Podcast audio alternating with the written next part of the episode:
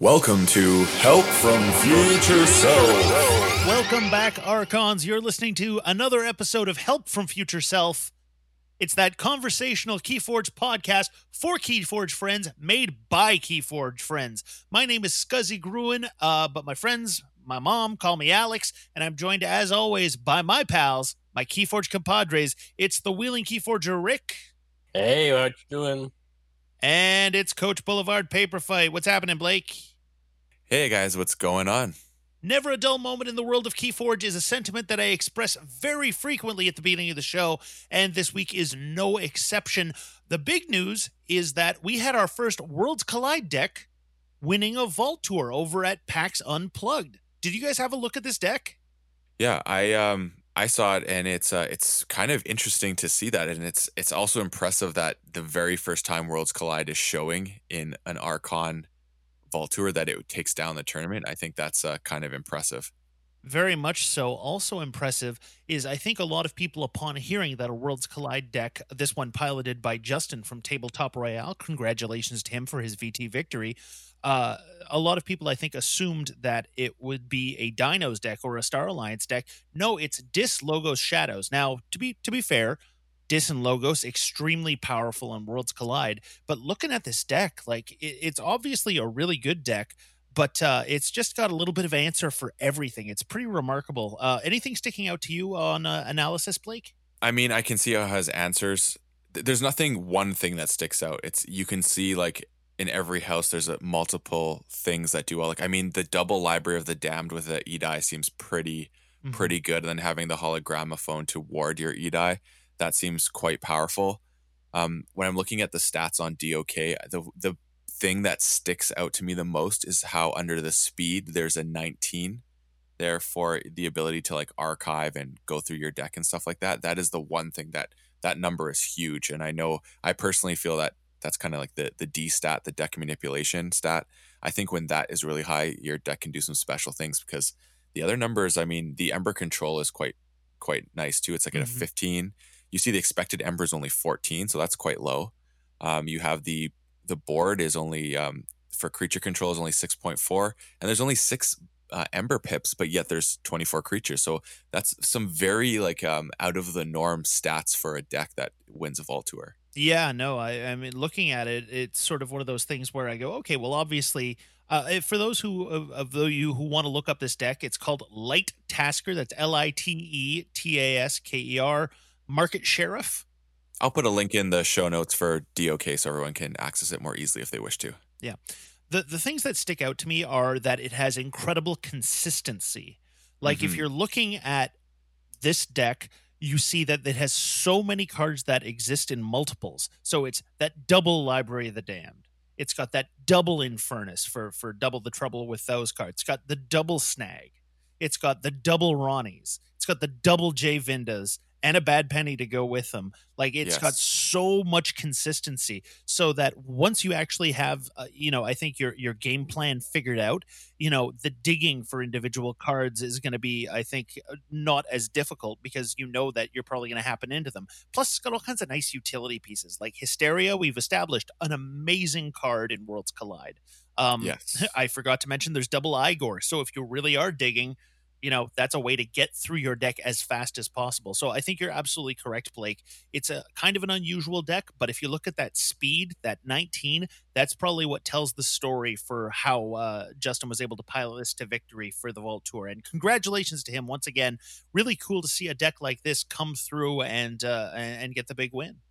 I agree 100% all right moving right along. Now we didn't get to play at a Vault Tour, but last week we had a really good time playing a little sealed reversal, which is a format that I had never played before. I'm pretty sure, Rick, you hadn't played it before. Is that correct?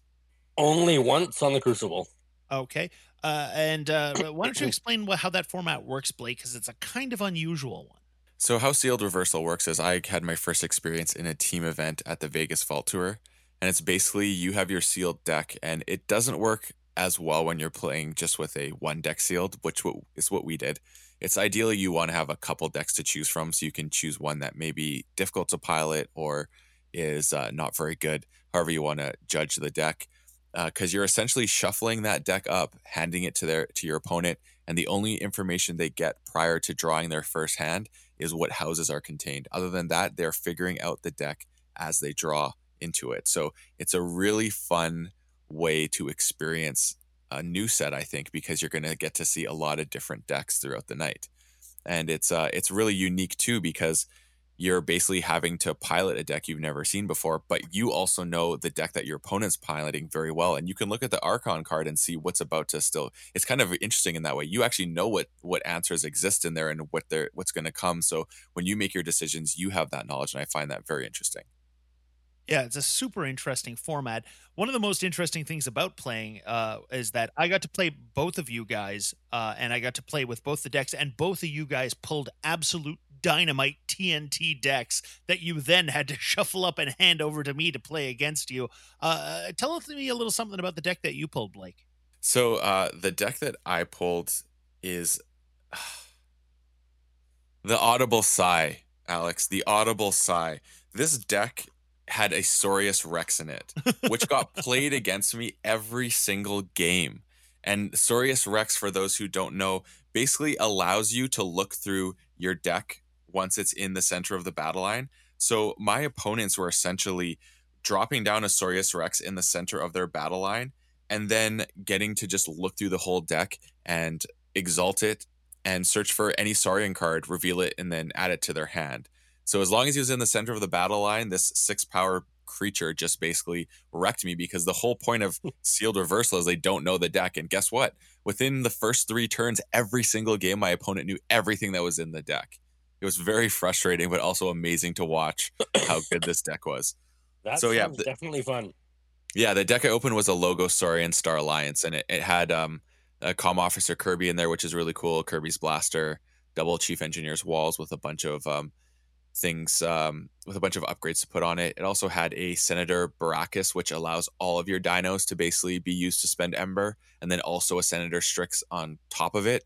So yeah, it was um, it was fun to go against, to say the least. I got wrecked. It was it was not fun at all, but it was cool knowing that it's my deck at the end of the day. Now, Rick, you also pulled an amazing looking deck. I just remember playing against you, and every card I pulled, I was like, "This is insane, Rick! This deck that you pulled out is absolutely incredible." I, I think the thing that stuck out to me about your deck was it has that Cincinnatus Rex Golden Spiral combo. For folks who don't know how that combo works, essentially, Cincinnatus Rex's power is every time he fights, he readies all friendly cards. So not just creatures, but artifacts as well.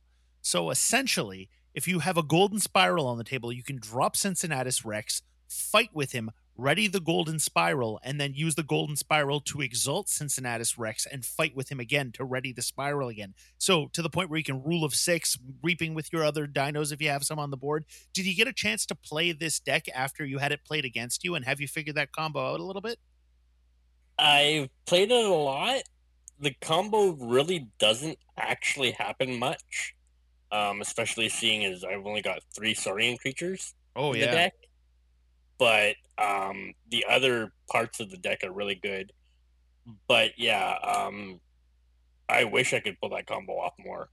It just it got me excited into the deck, and the more I played it, it's it's good.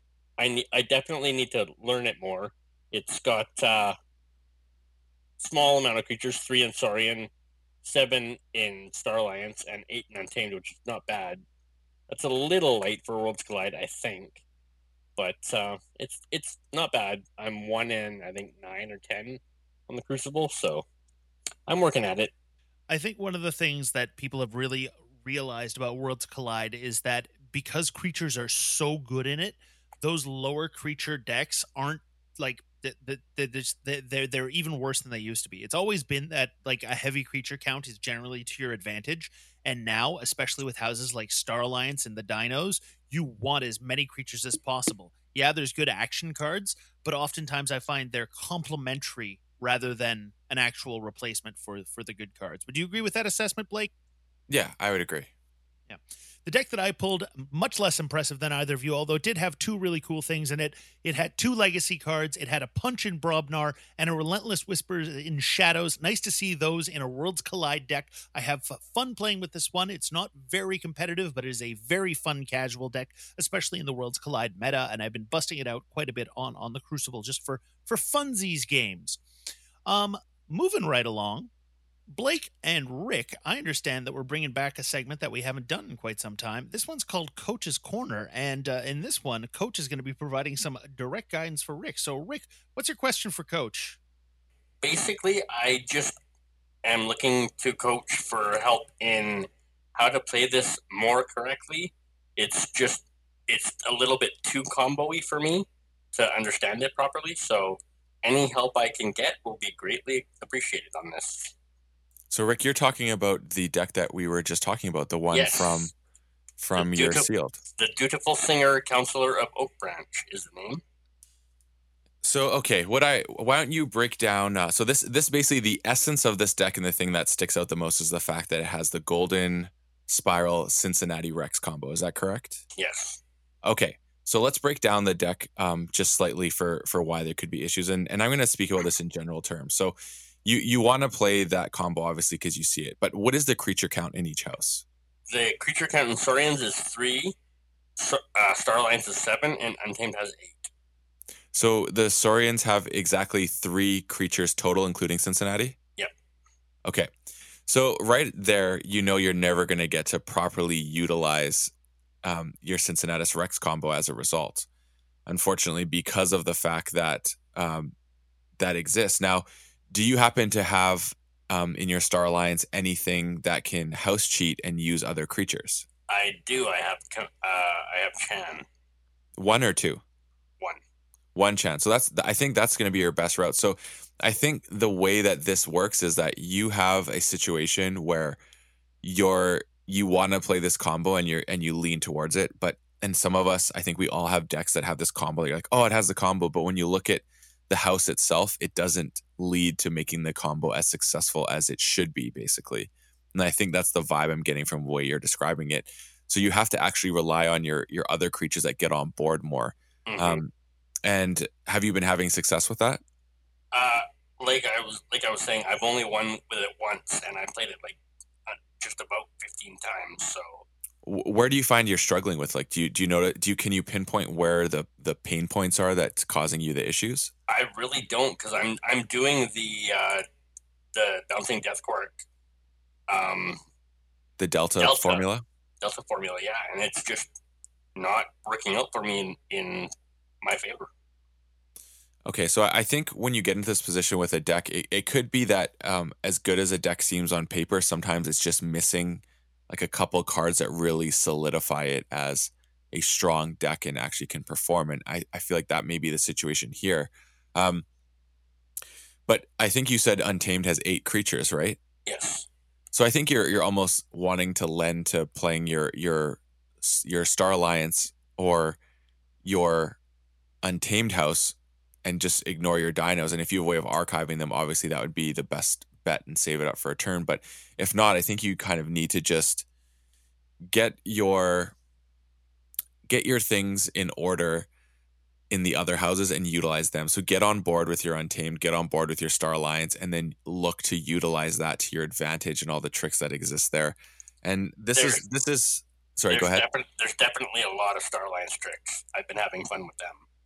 Perfect. So then that's the game plan you want to stick to. Whatever you start noticing is shining, that's what you kind of want to stick to. Yeah. Um, and this is what I this is the advice that I think we're going to take from Coach's Corner today is that a combo deck is only as good as how often you can pull off the combo.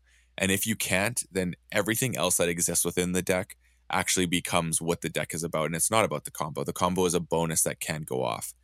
Because I believe that Martian Generosity, Key Abduction, the Genka decks are the ones that really kind of hit this this kind of this idea and made you realize that sometimes you're not going to hit your Martian Generosity and your Key Abduction. Like they're two pieces that have to come together. Uh, this deck obviously has an artifact that once it's down, you just need the other piece. Yeah. So that makes it a lot more challenging. And and with Martian Generosity, your deck is only as good as the cards that are not the Martian Generosity key abduction part of it because you're you're relying on things that you don't know if you're going to get them when they're going to come. And that's it. That's the case with any combo deck. Is you got to have ways either to to dig for it and get the combo, or you need to understand that that deck is great without the combo, and the combo is just a cherry on top to really help you um, have success with the deck. So that's that's the the coach's corner advice for this week is um, when you're playing a combo deck is sometimes you can't be too locked into the combo. You need to allow the rest of the deck to shine, and if it doesn't, then maybe you need to reevaluate um, what tournament and competitive level you're going to pilot that deck. Definitely sounds good. Thank you very much. Of course. So we just heard some sage advice from Coach, but uh, as always, the end of every episode has to be a little advice segment we like to call Help, Help from, future, from self. future self. Blake, I understand you have another piece of advice for us. Hit us. This one is a little bit different type of advice. So, I was playing with my friend uh, the other night, and I've identified a pretty saucy deck, and I'm testing it, and I asked him to help me test, and I gave him like my my top rated deck that I thought would be really good, and we played some games and he's not an avid Keyforge player, but he he likes it. He doesn't go he always plays with me. We play like once a week, but he he doesn't go out to tournaments yet. But he he's a pretty quality player. And I played this deck that he said it was one of the most degenerate decks I've ever played against him. And he said he did not enjoy playing Keyforge because of it. And it was one of those things where you have to be very conscious of the decks you play in in the situations. Um, and this is a lesson, especially when you're playing against a player who is is uh I guess not as into it and understands things. And and this the reason why this deck is so gross is because the turns take a long time because there's a lot of house cheating. So I'm going back and forth and activating a lot of things. So it causes there to be uh, longer turns when it's on my side of the table. And you got to be conscious of that with certain players. And going back is I, I don't want him to dislike the game of Keyforge because he's it's something fun that we get to do when we hang out.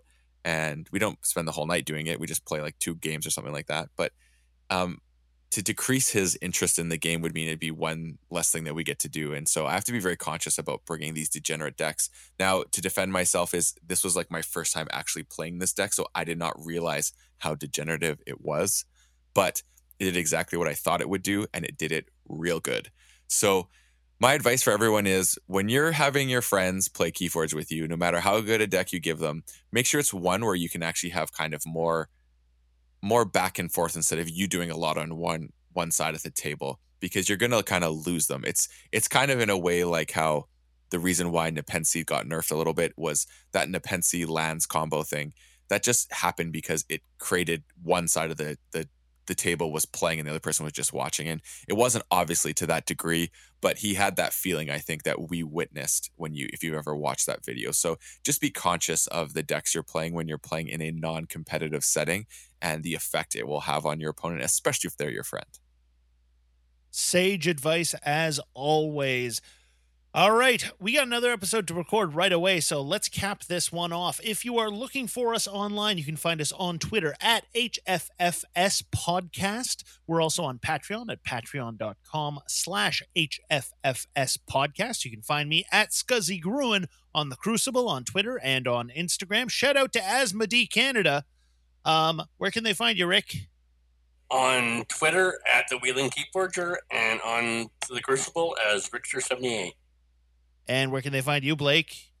You can find me on Twitter and Instagram at BLVD Paperfight. That's a Boulevard Paperfight, as well as my uh, YouTube is under the same name. Sweet. That's all the time we have for you this week. We'll see you again very soon. And until then, stay fortunate.